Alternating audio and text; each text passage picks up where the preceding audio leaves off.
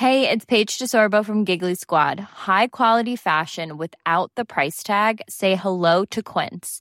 I'm snagging high-end essentials like cozy cashmere sweaters, sleek leather jackets, fine jewelry, and so much more. With Quince being 50 to 80% less than similar brands. And they partner with factories that prioritize safe, ethical, and responsible manufacturing. I love that. Luxury quality within reach. Go to quince.com slash style to get free shipping and 365 day returns on your next order. Quince.com slash style. The Opinion Line on Cork's 96 FM. Bronwyn, uh, you'll be hoping for better days because tomorrow will be a sad day uh, down at Wild Design. Morning. Good morning. How are you, PJ? I'm I'm very well. You've come to a tough decision. You're down there on, on Paul Street, isn't it? Yes, yeah, we are indeed. Paul Street Shopping Centre. Okay. Tell me what's happening. Um, look, it's just been tricky, I guess, PJ, uh, the last six months, and you know, I suppose just rising costs, and we just never really bounced back after COVID. The footfall was down, and look, it's the toughest decision I've ever made. I love trading in the cent- city centre. We've had an amazing experience and beautiful customers, but sometimes you just have to make a difficult decision, you know. Mm. Remind people again of the kind of stuff you that, that you sell because you sell some very unique stuff. Yes, so it's all Irish made, um, mainly Cork made items. So we sell a selection of skincare, scarves, jewellery, notebooks, um, homewares. Um, but yeah, proudly we were supporting 34 Cork based artists.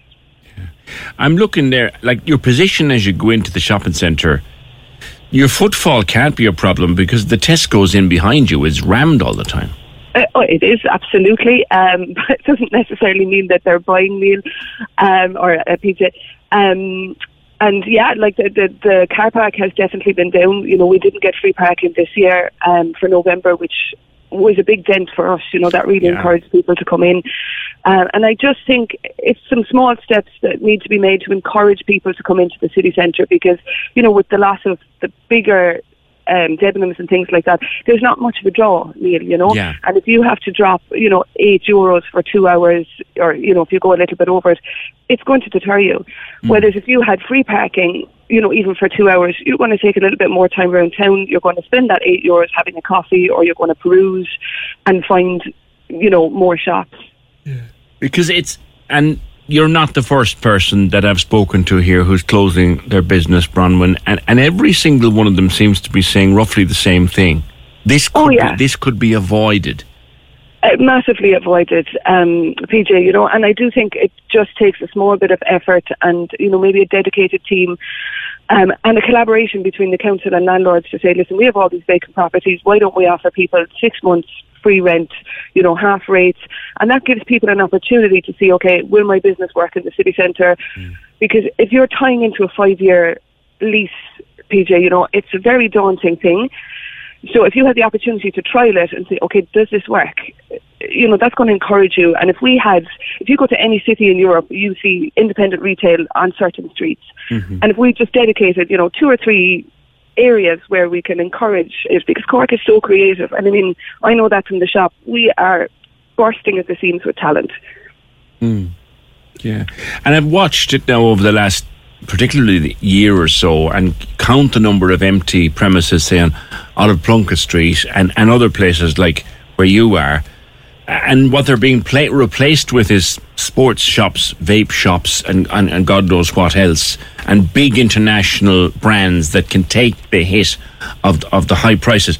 I always ask people the same question with regard to the council or the, the, the business association or wherever. Like, did anyone ever come into you, Bronwyn? And I know the answer before I ask the question, and say, what could we do to make life better? No, nobody came in, PJ. Yeah. Um, I, and you know, and I think if somebody did, if there was a dedicated team or even one person just to say, right, you know, let's support particularly the small independent um, retailers because they're what makes the city unique and great, and they're why tourists come. And I mean, tourists come into Paul Street, they park there, they say, "Where's the English market?" They go down and they leave. Uh, you know, they don't potter around the town because there's, you know, not enough independent retail to keep them in the town. Yeah. Yeah. And I, I've often thought myself, and the business association is a great organisation, but I'm thinking in terms of the council, where people like you are, are ratepayers, and and others that have gone by the board in the last twelve months are all ratepayers. Yeah. No one.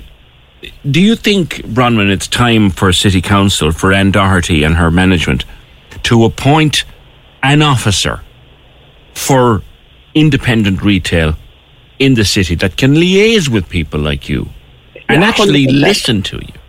A hundred percent, and I think it would have a huge impact on the city centre um, if we did have some point of contact and somebody just to to be able to reach out to, and or to be able to come into us and say, what do you think that the city needs? What do you think is going to attract footfall? And free parking is a big, big thing, Peter. You know, Parking, parking is a ridiculous price in the city.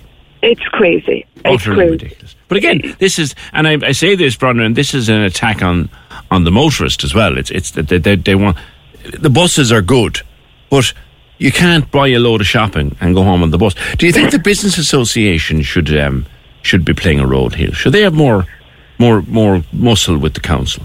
I, I guess I, I guess they should. I mean, you know, the business associations are great um, in the in the city centre, but they can only do so much. Um, And also, a lot of them have businesses to run themselves.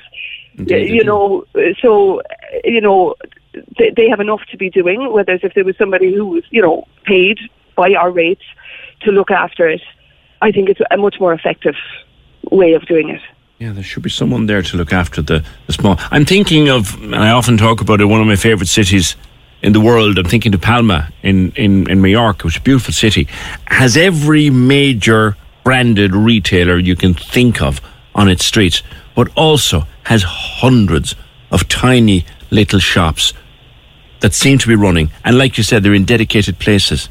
They get a deal on the rates, they get a break on the rent, Yeah, they get like- tax incentives. That that over time is just going to only benefit because if your business is a success, then you're going to be able to pay rates going forward. You know, you're going to make the city more vibrant. And I mean, Cork is beautiful, PJ. I have to reiterate, and the hmm. customers and the support Yeah. is fantastic. But we just need to get more people in. You know. Hmm. Will you try to set up again somewhere? Um, look, we're, we're pressing pause for now. Uh, it's been a tricky couple of years, you know, a bit between Yeah. COVID and opening and closing. Um, we're going to focus online come October, and you know, if the right spot at the right price in the right place came up, absolutely. Do you have online active, or are you going to go with it? Um, we're going to go with it. So we went offline, which in hindsight probably wasn't a great idea after COVID, but we wanted to really focus on the in-store experience because, you know, people after COVID really wanted a, a tactile and, you know, friendly and nice experience. And we, you know, we really went above and beyond to try and do that.